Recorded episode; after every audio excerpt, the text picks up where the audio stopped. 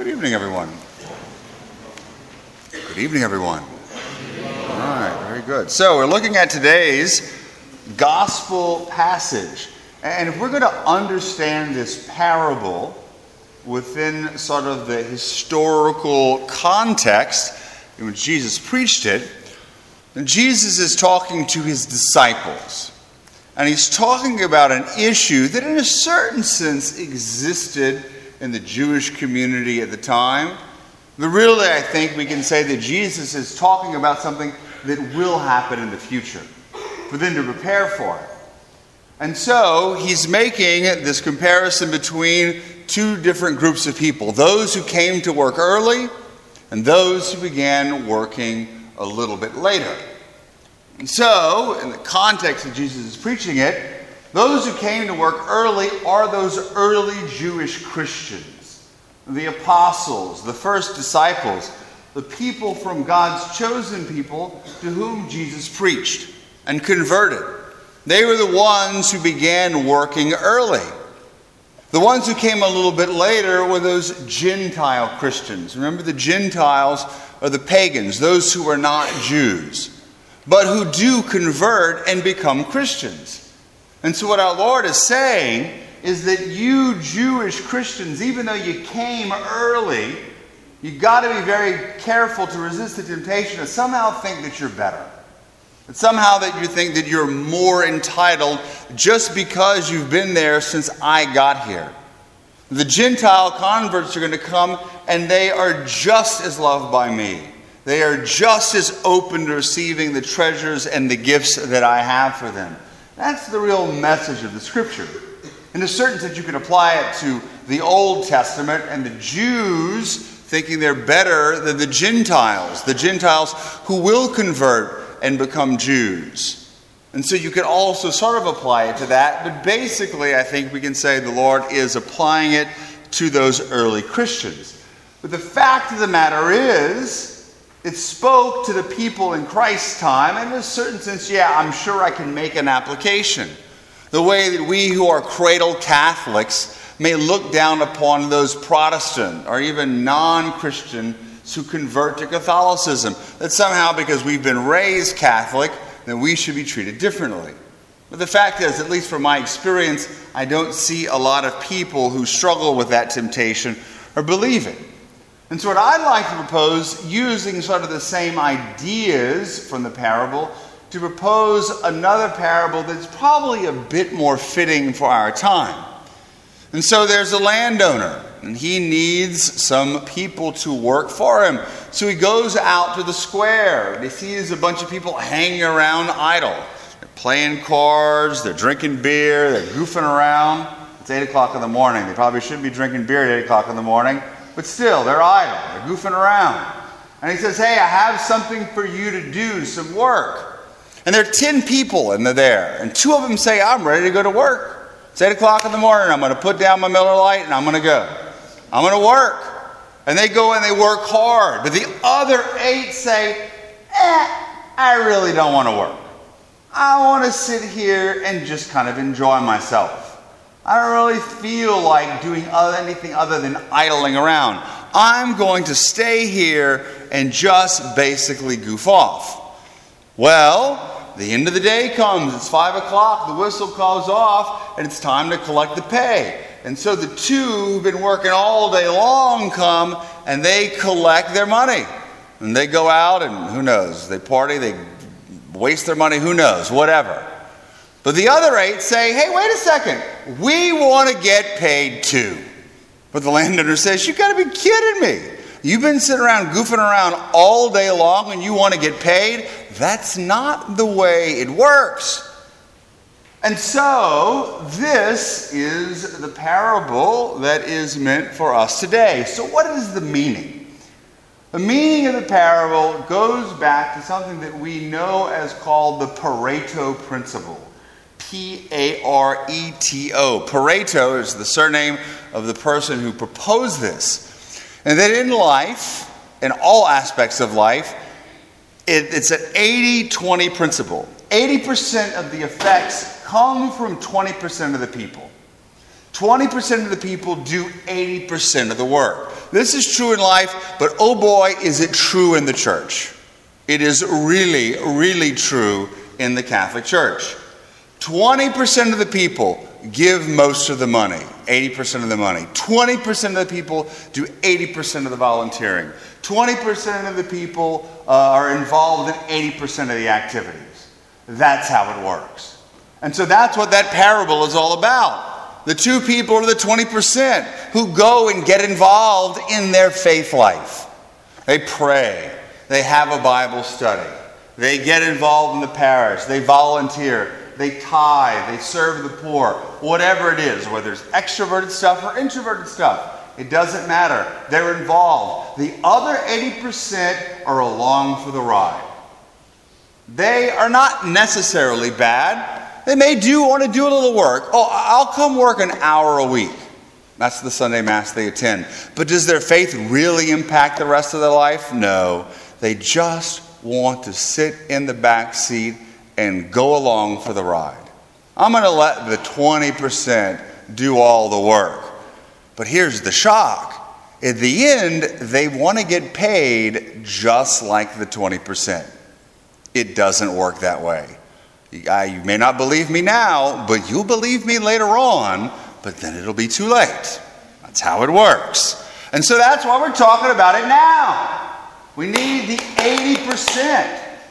The 80%, I'm not trying to pick on anybody, this is just the Pareto principle, this is how it works, to convert to the 20% to not just be along for the ride, to not just sit and lollygag and think if I come to Sunday Mass and I pray a few minutes every day and I give a couple dollars in the collection, I'm a good Catholic. It's not the way it works, and I think our parable sort of demonstrates that. So, what can the landowner do to convince the 80% who are sitting there idle to get off the derrieres and to start working, to start praying, to start being generous, to study Scripture, to get involved, to come to Mass, maybe even come to adoration, and to allow their lives to be transformed. Well, I can tell you as a landowner, I've tried everything. I've tried being mean and yelling and screaming.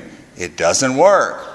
I haven't tried forcing people into do it because I can't force anyone to believe. I've tried being funny.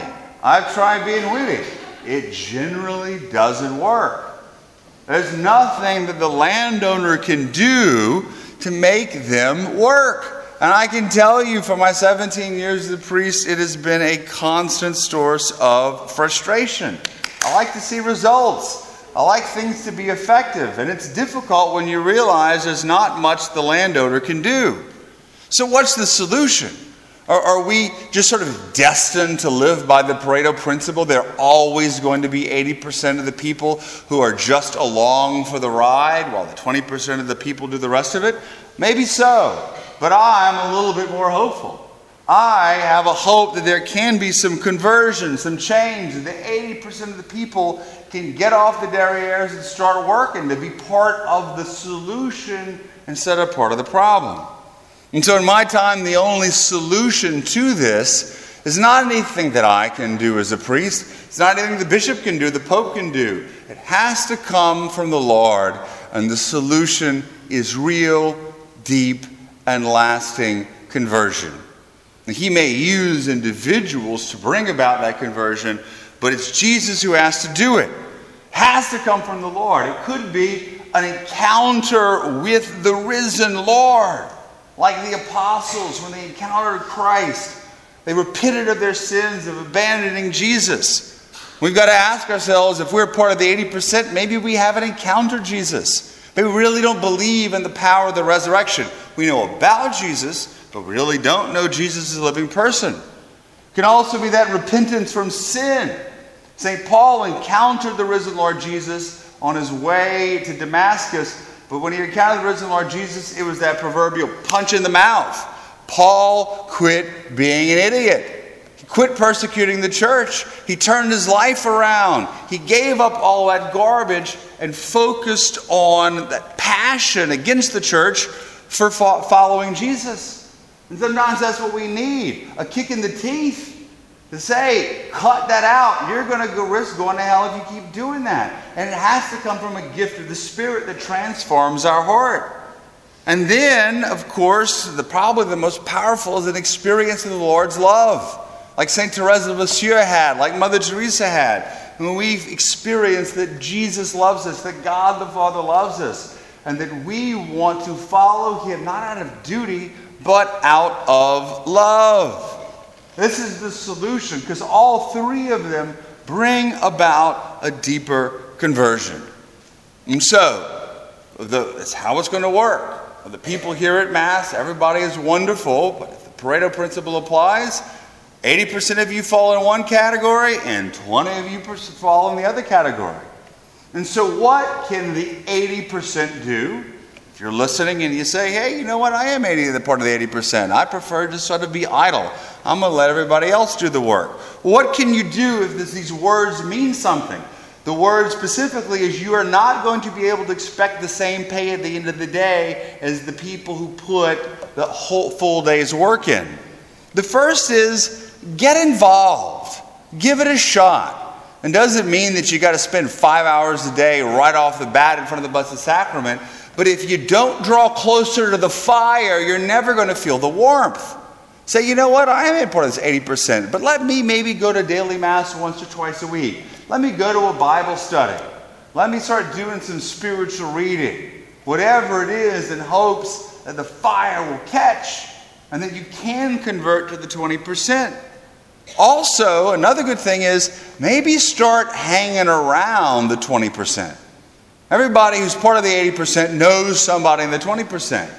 And so if you say, I really would like to be part of that 20%, instead of hanging around all your friends and going party all the weekend and octofunneling and passing out in the ditch, hang around the 20%. Hang around the people who are fired up for the Lord. And that enthusiasm will hopefully rub off. And then, probably the most importantly, uh, and of course, is the irony, pray for conversion.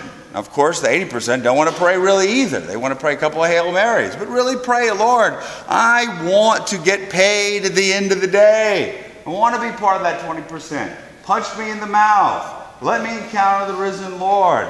Show me your love, whatever it takes, so that you can have that conversion. Now, what about the 20%? Granted, the 20%, we can always do more for the Lord. But what can we do to help our brothers in the 80%?